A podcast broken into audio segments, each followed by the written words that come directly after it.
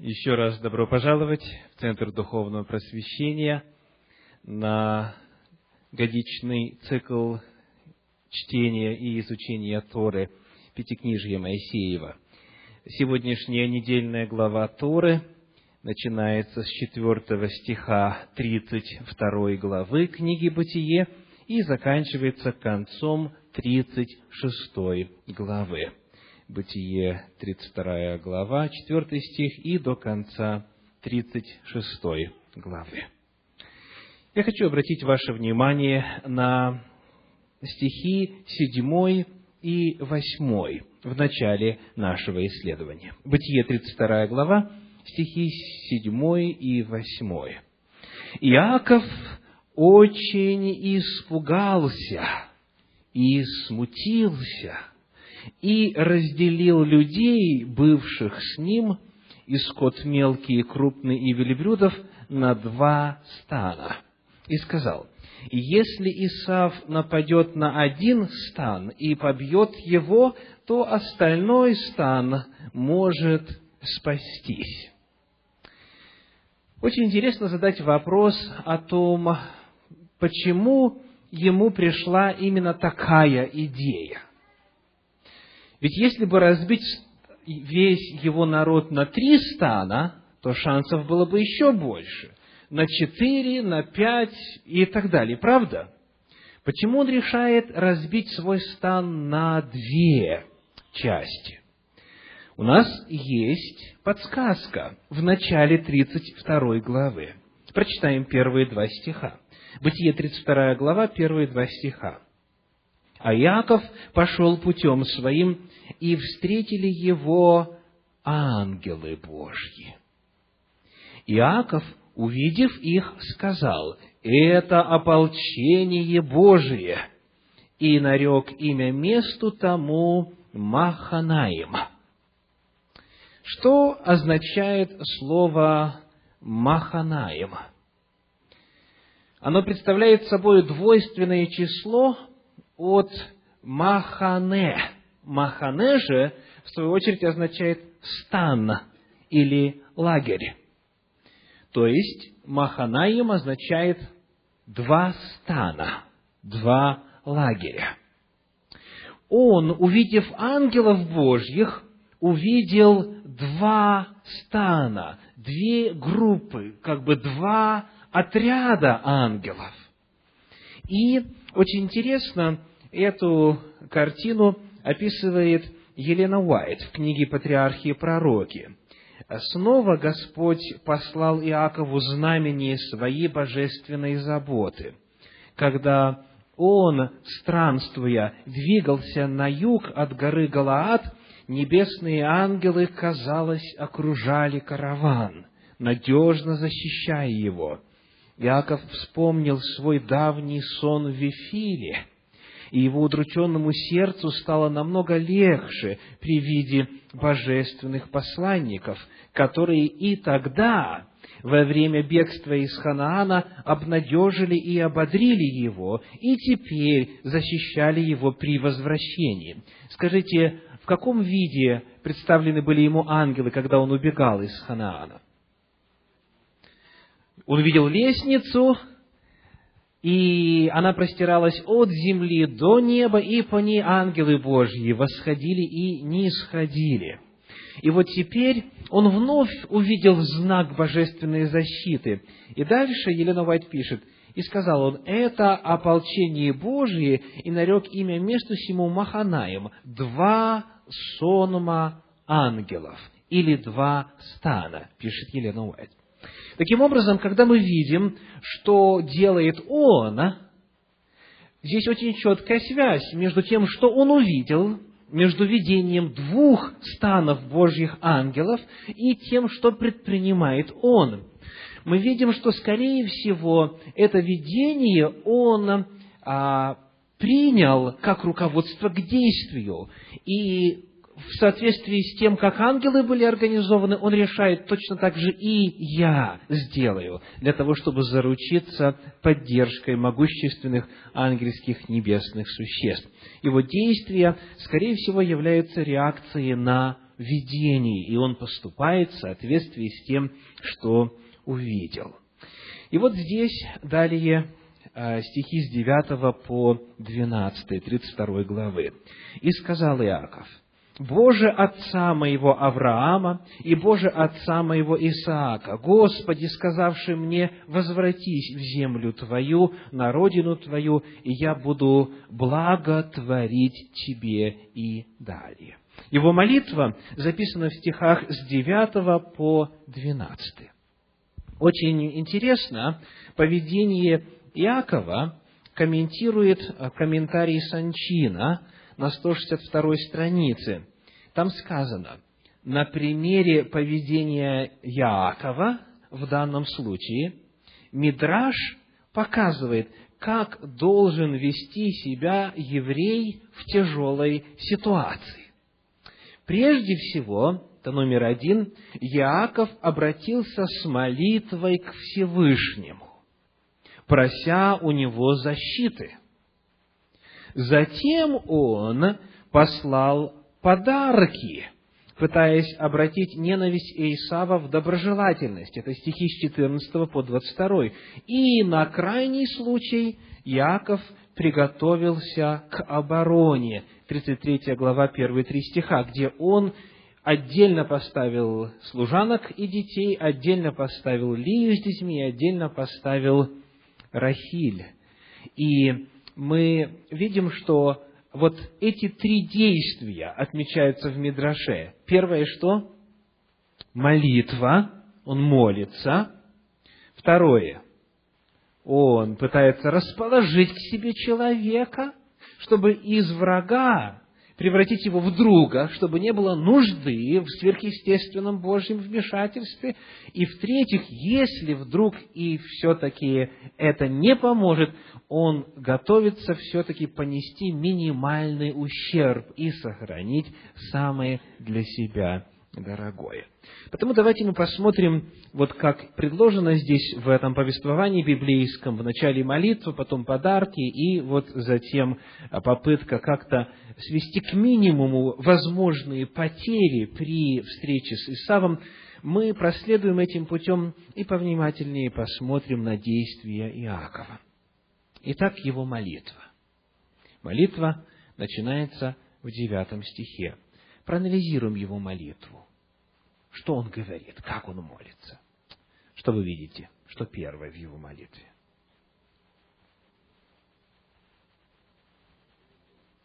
И сказал Иаков, Боже отца моего Авраама и Боже отца моего Исаака, Господи, сказавший мне, возвратись в землю твою, на родину твою, и я буду благотворить тебе. Во-первых, что он делает? Он вспоминает Божье Слово. Он говорит, Господи, Ты сказал, Ты обещал. И вот эти слова, которые он повторяет, Богом были ему сказаны когда? Кто помнит? В какой момент? Вот эти слова «возвратись в землю твою, на родину твою, и я буду благотворить тебе». Эти слова были сказаны тогда, когда он уже прожил двадцать лет у Лавана – и он увидел, что лицо Лавана к нему не таково, как вчера и третьего дня, и что сыновья Лавана говорят, посмотрите, он из имущества отца нашего составил себе богатство. И вот в этот момент Господь говорит, все, возвращайся, иди назад, и что? Я буду благотворить тебе. То есть я буду делать тебе добро, я буду тебя благословлять и сохранять. И потому Иаков начинает свою молитву ссылаясь на это Божье Слово. Он говорит, Господи, Ты сказал, и цитирует. Прекрасный образец молитвы для нас. Вы знаете, что очень часто люди в молитве сомневаются и говорят, Господи, я хочу и богатый дом, и прекрасную работу, и э, шестисотый Мерседес – и то, и другое, и третье, и в конце добавляют благочестивую фразу, если, конечно, на все это воля Твоя. Иаков молится по-другому. Он говорит, Господи, я знаю Твою волю. Он исходит не из своих желаний, не из своих представлений, не из своих потребностей и своих страстей, не из того, что ему хочется. Он начинает свою молитву со слов Божьих. И он говорит, вот сегодня мы вы сказали как?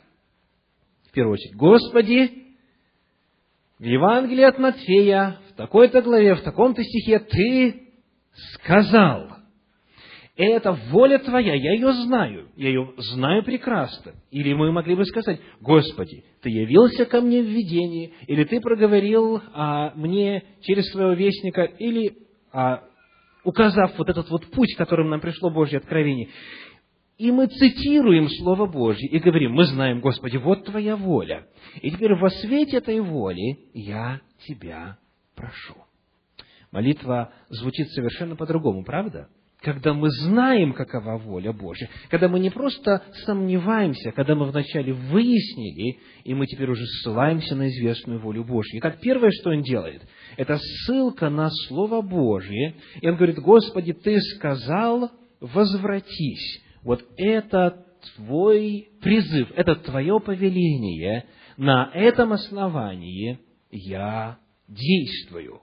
И, в общем-то, конечно, он оказался в такой ситуации, потому что послушался этого слова. Господь сказал, выйди и возвратись назад в землю ханаанскую, и он пошел. И вот теперь, когда он встречает трудности на пути, он говорит, Господи, это Твоя воля. Идем дальше. Что дальше он говорит в своей молитве? Какова следующая часть его молитвы? Десятый стих. Он говорит, недостоин я всех милостей и всех благодеяний, которые ты сотворил рабу твоему. Он выражает свое недостоинство. Он признает свою немощь. Он признает, что он получает и может что-то получить исключительно благодаря Божьей милостью. Он говорит, ты обещал мне это, это твоя воля, но я ее не заслуживаю. Иными словами, он признает себя грешником. Он признает нужду в Божьей милости, в Божьем сострадании, признание своего недостоинства. Дальше, что он говорит? Какой следующий этап его молитвы? «Ибо я с посохом моим перешел этот Иордан, вторая часть десятого стиха, «А теперь у меня два стана». Он признает Божьи благословения. То есть он фактически выражает благодарность Господу. И он говорит, я был таким, но ты сделал меня вот каким. Он признает, что это исключительно Божье действие, что его заслуг здесь нет, что это по милости Божьей признании благословений Божьих. Дальше, четвертая часть его молитвы, по сути своей, представляет что? Просьба. Вот здесь начинается просьба, одиннадцатый стих. «Избавь меня от руки брата моего, от руки Исава, ибо я боюсь его, чтобы он, пришедший, не убил меня и матери с детьми». Итак, он выражает просьбу. Обратите внимание, как звучит его просьба – Какие характеристики у этой просьбы? Так. Не что он просит, а какова природа этой просьбы, как он ее выражает. Так, пожалуйста, пожалуйста, пожалуйста, говорите. Очень хорошо у вас получается. Еще. Аминь это очень откровенная молитва. Смотрите, что он чувствует, то и говорит. Давайте еще раз посмотрим на седьмой стих. Иаков очень испугался и смутился. Вот это библейское повествование, он наполнен вот такими чувствами. И когда наступает время попросить Господа, он говорит, я боюсь Его. Я боюсь Его. Молитесь ли вы Господу так? Рассказываете ли вы ему о своих чувствах? К великому сожалению, в результате ортодоксального наследия в христианстве, молитвы очень многих настолько благочестивы, что там ничего личностного в молитве не остается. Одни пышные, а, пристойные, благоговейные фразы. Когда мы смотрим и читаем, как патриархи молились, как мужи Божьи молились, кого вы не возьмете?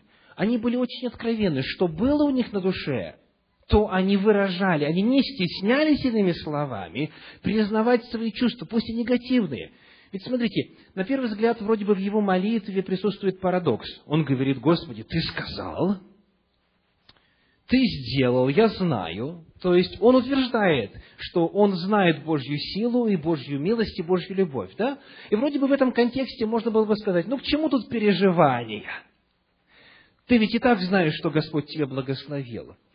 Но Иаков молится по-другому. Он, ощущая страх, ощущая боязнь, не стыдится ее выражать перед Господом. И так прямо говорит, Господи, я боюсь, я боюсь, что Он убьет меня и убьет моих. Молитва его очень откровенна. Он просит, не стесняясь, что есть на сердце, то и излагает Господу. И это правильный путь молитвы, потому что только так человек освобождается от гнета, э, который живет в его душе. И вот после этого четвертого элемента, после просьбы, чем он завершает свою молитву? 12 стих. «Ты сказал, я буду благотворить тебе и сделаю потомство твое, как песок морской, которого не исчислить от множества. Он обращается опять к Божьему Слову. И он говорит, Господи, Ты сказал, Ты обещал. И смотрите, что получается. Он как бы говорит, Господи, как сможет исполниться Твое обещание о том, что я сделаю потомство твое, как песок морской, которого не исчислить от множества, если сейчас Исав придет и убьет меня и моих. Тогда обетование не исполнится. Обратите внимание, что в конце он вновь апеллирует к Божьему обетованию о будущем. И он говорит, Господи, вот Ты сказал, и я прошу, исполни свое слово. Итак, помолившись, он далее, как говорит 13 стих, начинает предпринимать попытки для того, чтобы умилостивить своего брата. 13 стих. «И ночевал там Яков в ту ночь, и взял из того, что у него было, в подарок Исаву брату своему, двести коз, двадцать козлов, двести овец, двадцать овнов, тридцать верблюдиц дойных жеребятами их, сорок коров, десять волов, двадцать ослиц, десять ослов, и дал в руки рабам своим каждое стадо особо, и сказал рабам своим и так далее. Итак, он предпринимает попытки для того, чтобы вот на таком межличностном уровне расположить к себе человека. Обратите внимание, что он не завершает э, весь этот путь и не считает, что решение проблемы закончилось тогда, когда закончилась молитва, и он сказал «Аминь». Он не считает, что между его молитвой Всевышнему и его верой во всемогущество Всевышнего и его попытками что-то самому сделать, чтобы наладить, есть какая-то, а, есть, есть какое-то противоречие или что они друг другу мешают. Нет. Он молится, но он и действует. Он возносит молитвы к Богу, но он и что возможно сделать от себя, пытается сделать. Чуть позже мы будем читать о том, как однажды Моисей на горе поднимал руки для того, чтобы Господь помогал одержать победу над врагом.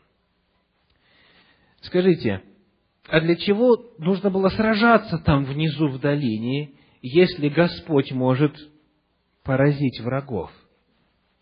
Вы видите, вновь тот же самый принцип. Молитва и действия не противоречат одно другому. Усилия человека и Божья помощь, они не считаются противоположными друг другу понятиями. Человек действует, получая Божью помощь. Еще один очень важный урок о соотношении веры и дел человека. И вот очень интересно посмотреть на этот его дар. Кто из вас дружит с математикой? Сколько единиц домашних животных он предложил Исаву в подарок, чтобы умилостивить его? Давайте посчитаем.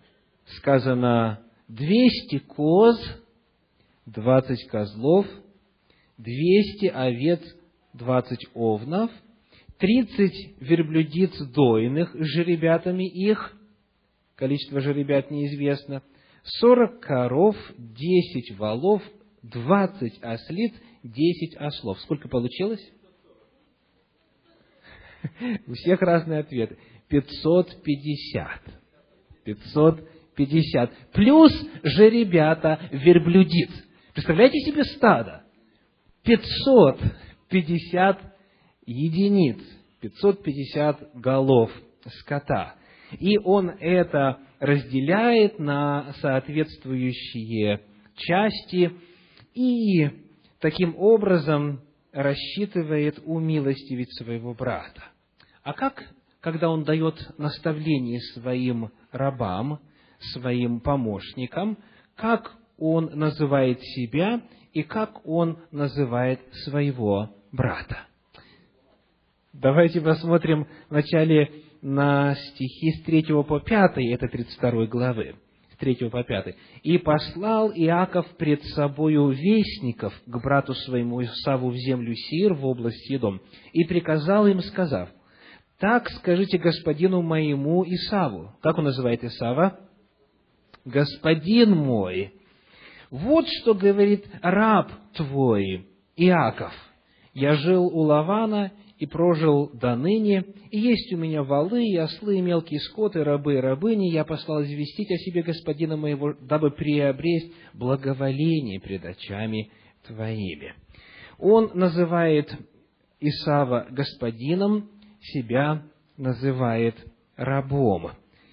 А, далее мы читаем в стихах с 16 по 20 вновь, как он дает наставление уже после молитвы Господу и после прошедшей ночи, дает наставление своим слугам. И в стихах 16 по 20 также я хочу обратить ваше внимание на несколько фраз. 18 стих. «То скажи, раба твоего Иакова, это подарок, посланный господину моему Исаву». 20 стих говорит, «И скажите, вот и раб твой Иаков за нами». Сообщая о том, что он жил у Лавана, приобрел имущество и теперь возвращается, Иаков называет брата господином, а себя рабом. Хотя, хотя, первородство уже давно принадлежит Иакову. Он господин, а Исав раб. Так сказал их отец в 27 главе книги «Бытие». И вот что здесь интересно отметить. Несмотря на то, что Иаков, конечно же, знает Божье всемогущество, он знает, что Бог силен, он это испытал. Он видел Божье благословение у Лавана, он видел, как Господь его защищал. Он уже выжил, несмотря на потенциальное нападение одного военного отряда, предводителем которого был Лаван. То есть он знает, что Господь с ним.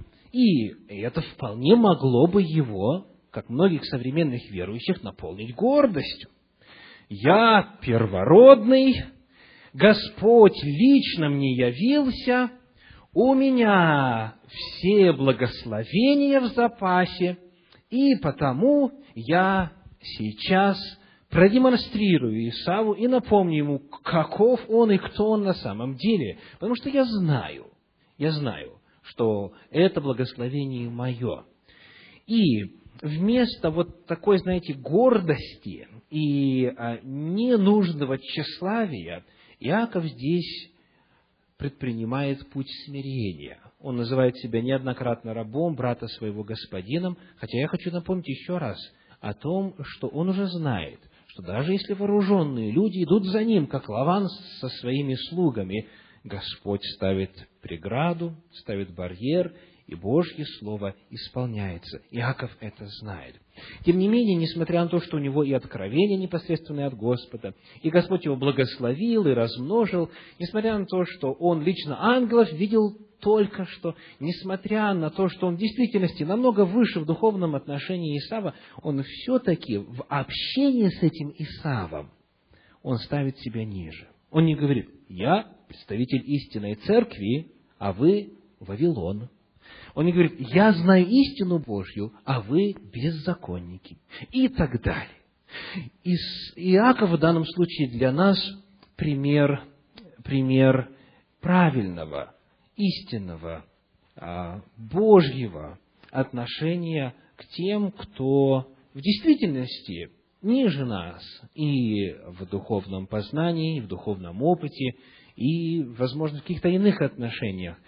Тот, кто унижает себя, возвышен будет, скажет Священное Писание позже.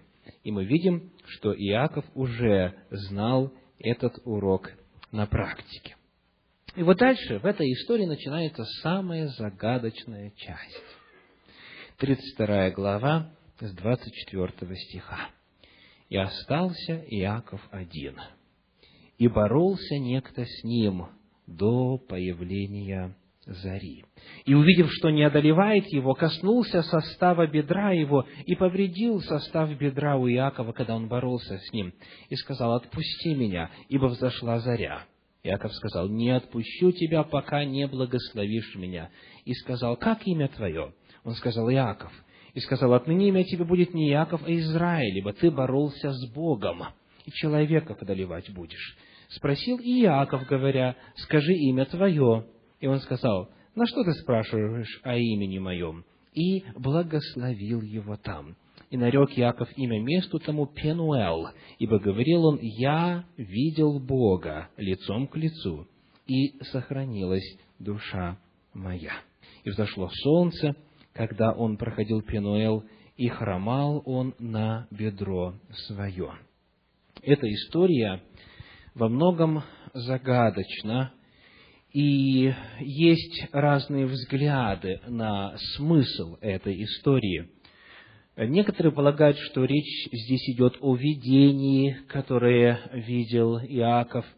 Другие считают, что это была в действительности реальная борьба. А, разнятся также части интерпретации, что касается личности того, кто с ним боролся, и самой природы этой борьбы и так далее. Давайте посмотрим, что мы можем знать, во-первых, непосредственно из текста Священного Писания, где представлен этот отрывок. «Остался Иаков один». Остался Иаков один. Он перевел всех. И вот первый вопрос, который появляется, с какой целью? остался один. Ведь, смотрите, это было опасно в контексте угрозы со стороны Иакова и четырехсот вооруженных людей. Он не мог знать, когда тут нагрянет. Остался один. Давайте вспомним, а что накануне ночью он делал, или, если точнее, вечером – он молился. И у нас записана его молитва, 32 стих, э, с 9, 32 глава с 9 стиха, описана его молитва, и сразу сказано после этого, и ночевал там Иаков. То есть, когда говорится о том, что он э, остался один, мы можем предположить, что, скорее всего, он молится. У него вообще, в принципе, была привычка молиться вечером, как мы выяснили в прошлый раз, когда он уходил из Ханаана, 28 глава, он там тоже молится перед тем, как увидеть видение. И о значении того слова в древнееврейском я рассказывал вам в прошлый раз. То есть, в 32 главе, в первую очередь, исходя из контекста, мы должны заключить, что он остался там помолиться, побыть с Богом один на один – И а, у Елены Уайт в книге «Патриархи и пророки» мы читаем на эту тему следующее.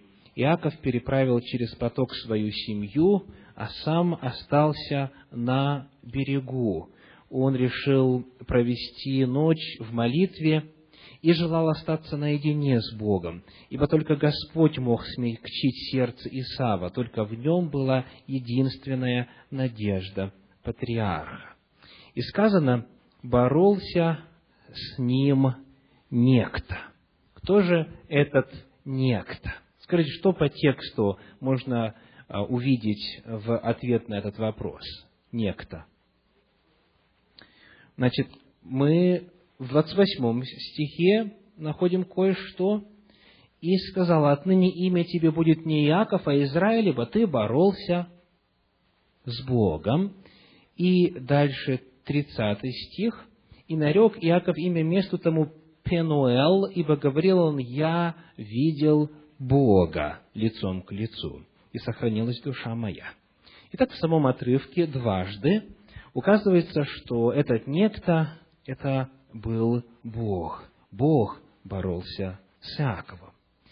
И вот появляется проблема, а, потому что в тексте говорится, что он боролся, вот этот вот некто боролся с ним и не мог его одолеть. Не мог его одолеть. То есть, в действительности ли Бог, борясь с человеком, недостаточно силен, чтобы одолеть человека. В этой фразе еще одна интересная а, картина открывается. И вопрос, соответственно. Вот здесь мы читаем, он увидел, 25 стих, и увидев, что не одолевает его, коснулся состава бедра его и повредил состав бедра у Иакова. Это называется противоречие. То есть, с одной стороны, говорится, он его не мог победить, но коснулся и повредил бедро. То есть, повредить бедро значит что? Значит, таки одолеть, если бы речь шла исключительно о физической борьбе. Правда? То есть мы видим, что, очевидно, борьба, которая здесь шла, это борьба далеко не физическая. Составляющая этой борьбы была и физическая также, потому что он потом в конце хромал, в результате того, что Бог коснулся его бедра. Но суть этой борьбы была, конечно же, духовная. И именно в духовном отношении Бог его не мог одолеть. А это уже вписывается в то, что мы знаем о Боге и о человеке Священного Писания? Конечно. Бог порою не может одолеть человека. Ну, вот давайте посмотрим, например, на книгу пророка Иеремии, 14 главу, стихи 8 и 9. Иеремия, 14 глава, стихи 8 и 9. «Надежда Израиля, спаситель его во время скорби, для чего ты как чужой в этой земле, как прохожий, который зашел переночевать? В земле какой? В земле Израиля. Так Иеремия пишет. Надежда Израиля, Спаситель его. Почему ты как чужой в этой земле, как прохожий, который зашел переночевать? Дальше. Для чего ты, как человек изумленный, как сильный, не имеющий силы спасать. То есть Иеремия говорит, Господи, почему ты как сильный, не имеющий силы спасать? В действительности бывают моменты, когда Бог всемогущий оказывается бессильным, чтобы спасти, чтобы помочь, чтобы избавить. Когда такое происходит, скажите? Когда человек не желает когда человек противится, когда человек упорствует, Господь, давший человеку свободу выбора изначально, еще в Эдемском саду, предупредив его об опасностях и сказал, что вот есть это дерево, до сих пор продолжает уважать свободу выбора человека. И борьба идет за то, чтобы человек понял, чтобы он сам уразумел и сказал от своего сердца, сказал, Господи, да, вот за это идет борьба, для того, чтобы человек смирился, для того, чтобы признал Божье владычество, для того, чтобы принял Божью силу. То есть, Господь в действительности порою проигрывает. Это означает, что вот Его воля святая, благая, угодная и совершенная не осуществляется в жизни того или иного человека, если человек говорит Богу «нет». Если человек говорит Богу «нет», Господь будет пытаться, будет создавать обстоятельства, ситуации для того, чтобы побудить его к покаянию, к спасению, но Господь никогда не будет ломать человека, Он не будет его заставлять, принуждать, Он не будет э, человека шантажировать, чтобы тот служил Ему. Самое радостное служение Господа – это служение, основанное на любви. Любовь по определению предполагает свободу выбора и отсутствие страха, отсутствие а, давления и а, принуждения со стороны. И вот сказано, увидев, что не одолевает его, коснулся состава бедра его и повредил состав бедра его. Как мы с вами читаем в книге Иова в 33 главе, слова Елиуя, в отношении которого, напомню, не сказано было, что он неправильно говорил о Боге. Бог говорит человеку однажды, если того не заметит в другой раз, во сне, в ночном видении, когда сон находит на людей, во время дремоты на ложе. И дальше сказано, или он вразумляется чем? Болезнью на ложе своем. И он описывает э, страшную ситуацию, плоть пропадает на человеке и так далее. То есть Господь пытается иногда прикоснуться, коснуться к человеку для того, чтобы обстоятельствами, вот такими стесненными обстоятельствами, побудить его, побудить его помыслить, побудить его принять правильное решение и а, прийти к Господу в покаянии. И вот здесь Господь создает условия при которых Иаков покоряется, Иаков смиряется, Иаков понимает, что он нуждается в Боге, что бороться ему не нужно, что ему нужно смириться, покориться. И дальше Иаков говорит, не отпущу тебя, пока не благословишь меня. Чуть позже в книге Иосии сказано будет, он плакал и умолял его. Он плакал и умолял его, умолял о чем? О благословении. То есть, а, когда Иаков почувствовал это божественное прикосновение, которое повредило его бедро, он начинает плакать, он начинает рыдать, он начинает умолять. Это и есть покаяние, это раскаяние, это вот этот главный поворотный момент, и он умоляет Господа его благословить в книге «Патриархи пророки» читаем, он должен был получить уверение, что его грех прощен. Даже физическая боль не могла отвлечь его от этой мысли. Решимость все возрастала, вера крепла, пока не достигла предела. Иаков отвечал, «Не отпущу тебя, пока не благословишь меня». Если бы в словах Иакова звучала хвастливая самонадеянность, он был бы тотчас же уничтожен – но это была уверенность человека, сознающего собственное ничтожество, и все же не сомневающегося в верности Бога, хранящего свой завет. Смирение, раскаяние и самоотречение этого грешного, заблудшего, смертного человека превозмогли величие неба. Дрожащими руками он ухватился за обетование Божье, и безграничная любовь не могла отклонить просьбы грешника. Обратите внимание, что он в действительности наполнен уверенностью. Он говорит, не отпущу тебя, пока не благословишь меня. Но он знает, что этот борющийся может прикоснуться и к другому бедру, и к голове, и, к спи... и вообще к чему угодно, он может его уничтожить.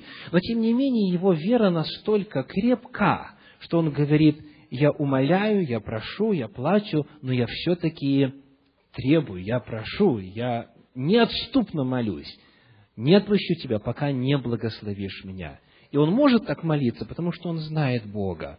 он знает Божью любовь, он знает Божью милость. И что было результатом вот этих просьб, этих воплей, этого плача и этих мольб? И сказала, отныне имя будет тебе не Яков, а Израиль. Ибо ты боролся с Богом и человеков одолевать будешь. Как пишет комментарий Санчина, изменение имени указывает на, да, на принципиальные изменения в характере. Имя отражает сущность, имя отражает характер. И давайте теперь вспомним, что означало имя Иаков. Как пишет в своем комментарии э, Ришар Элафер, руководитель мессианского служения в Генеральной конференции церкви, имя Яков от слова «эйкев», которое означает «пятка», в соответствии с тем, как он родился, держась за пяту Исава. Но это имя означает не только пятку, но также и хвататься за пятку. Скажите, если а, схватить человека за пятку, что с ним произойдет? Он упадет, правда? Если схватить человека за пятку, он упадет. Потому Иаков означает хватающий за пятку, или же как назвал его брат его Исав, запинающий, то есть тот, кто ставит подножку, для того, чтобы человек упал. А ставить подножку – это, в свою, в свою очередь, проявлять хитрость. И вот, потому очень часто, вы это, очевидно, слышали, Иаков имя переводят как? Как обманщик или как хитрый. Ну, дословное значение э, пята или хватающий за пятку, запинающий. Вот смотрите, что говорит 27 глава стихи 34-36. 27 глава с 34 по 36. Исаф, выслушав слова отца своего, поднял громкий, весьма громкий вопль и сказал отцу своему, «Отец мой, благослови и меня!» Но он сказал, «Брат твой пришел с хитростью, и взял благословение твое, и сказал, не потому ли дано ему имя Иаков, что он запнул меня уже два раза. Итак, Иаков означает запинающий, ставящий подножку, а, хитрец, э, лукавец и так далее. И вот Господь ему говорит, тебе имя будет теперь не Яков, а Израиль. Имя дается, когда меняется характер. То есть мы узнаем, что?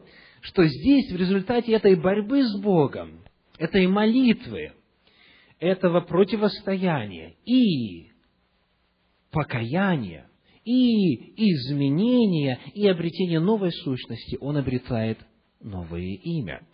А, новое имя свидетельствует о том, что он поменялся, что эта ночь стала важным шагом на пути его духовного роста и развития. Ну, а что означает имя Израиль? Щедровицкий пишет, имя Израиль, Израиль образовано из двух слов. Сара, что означает Сара, вы уже должны знать. Сара, пожалуйста, борющаяся, сражающаяся. А потом ей было дано имя Сара, княгиня или царица. Хорошо? То есть Сара означает бороться, сражаться, а Эль означает Бог. То есть Израиль – это тот, кто борется с Богом, это один возможный вариант, или тот, который побеждает Богом, или побеждает силой Божьей, или еще его переводят как воин Божий. А в комментарии Санчина говорится имя, указывающее на держанную победу. Его можно перевести как правящий силою Бога, потому что Сара означает еще и править, управлять. И дальше сказано, это имя становится основным и для потомков Иакова. Сыны Израиля – это те, через, которого раскрыва, через кого раскрывается проявление воли Всевышнего в мире. То есть он обретает новое имя, обретает новый статус в результате этой особой встречи с Господом. Заблуждение, которое заставило Иакова согрешить обманным путем, получив первородство – теперь было очевидно ему, э, сказано в книге «Патриархи и пророки», он не полагался на обетование Божье тогда, но старался собственными усилиями осуществить то, что Бог сделал бы в свой час и в свое время. То есть, видите, он хитрит, он ставит подножку, он запинает, то есть действует сам, а имя Израиль означает «Бог борется». Бог побеждает. Его имя, которое до сих пор являлось напоминанием о грехе, теперь в знак прощения было заменено другим, увековечивающим его победу. Отныне имя тебе будет не Яков, запинатель, а Израиль, ибо ты боролся с Богом и человеков одолевать будешь. Наконец Иаков получил долгожданное благословение. Грех, который он совершил, прибегнув к хитрости и обману, был прощен. Кризис миновал. Сомнения, смущения и угрызения совести, отравлявшие его жизнь, исчезли. О, как сладко быть в мире с Богом! Теперь а, больше Иаков не боялся встречи с братом. Господь, простивший его грех, мог смягчить сердце Исава, чтобы и тот принял его раскаяние и смирение. Аминь.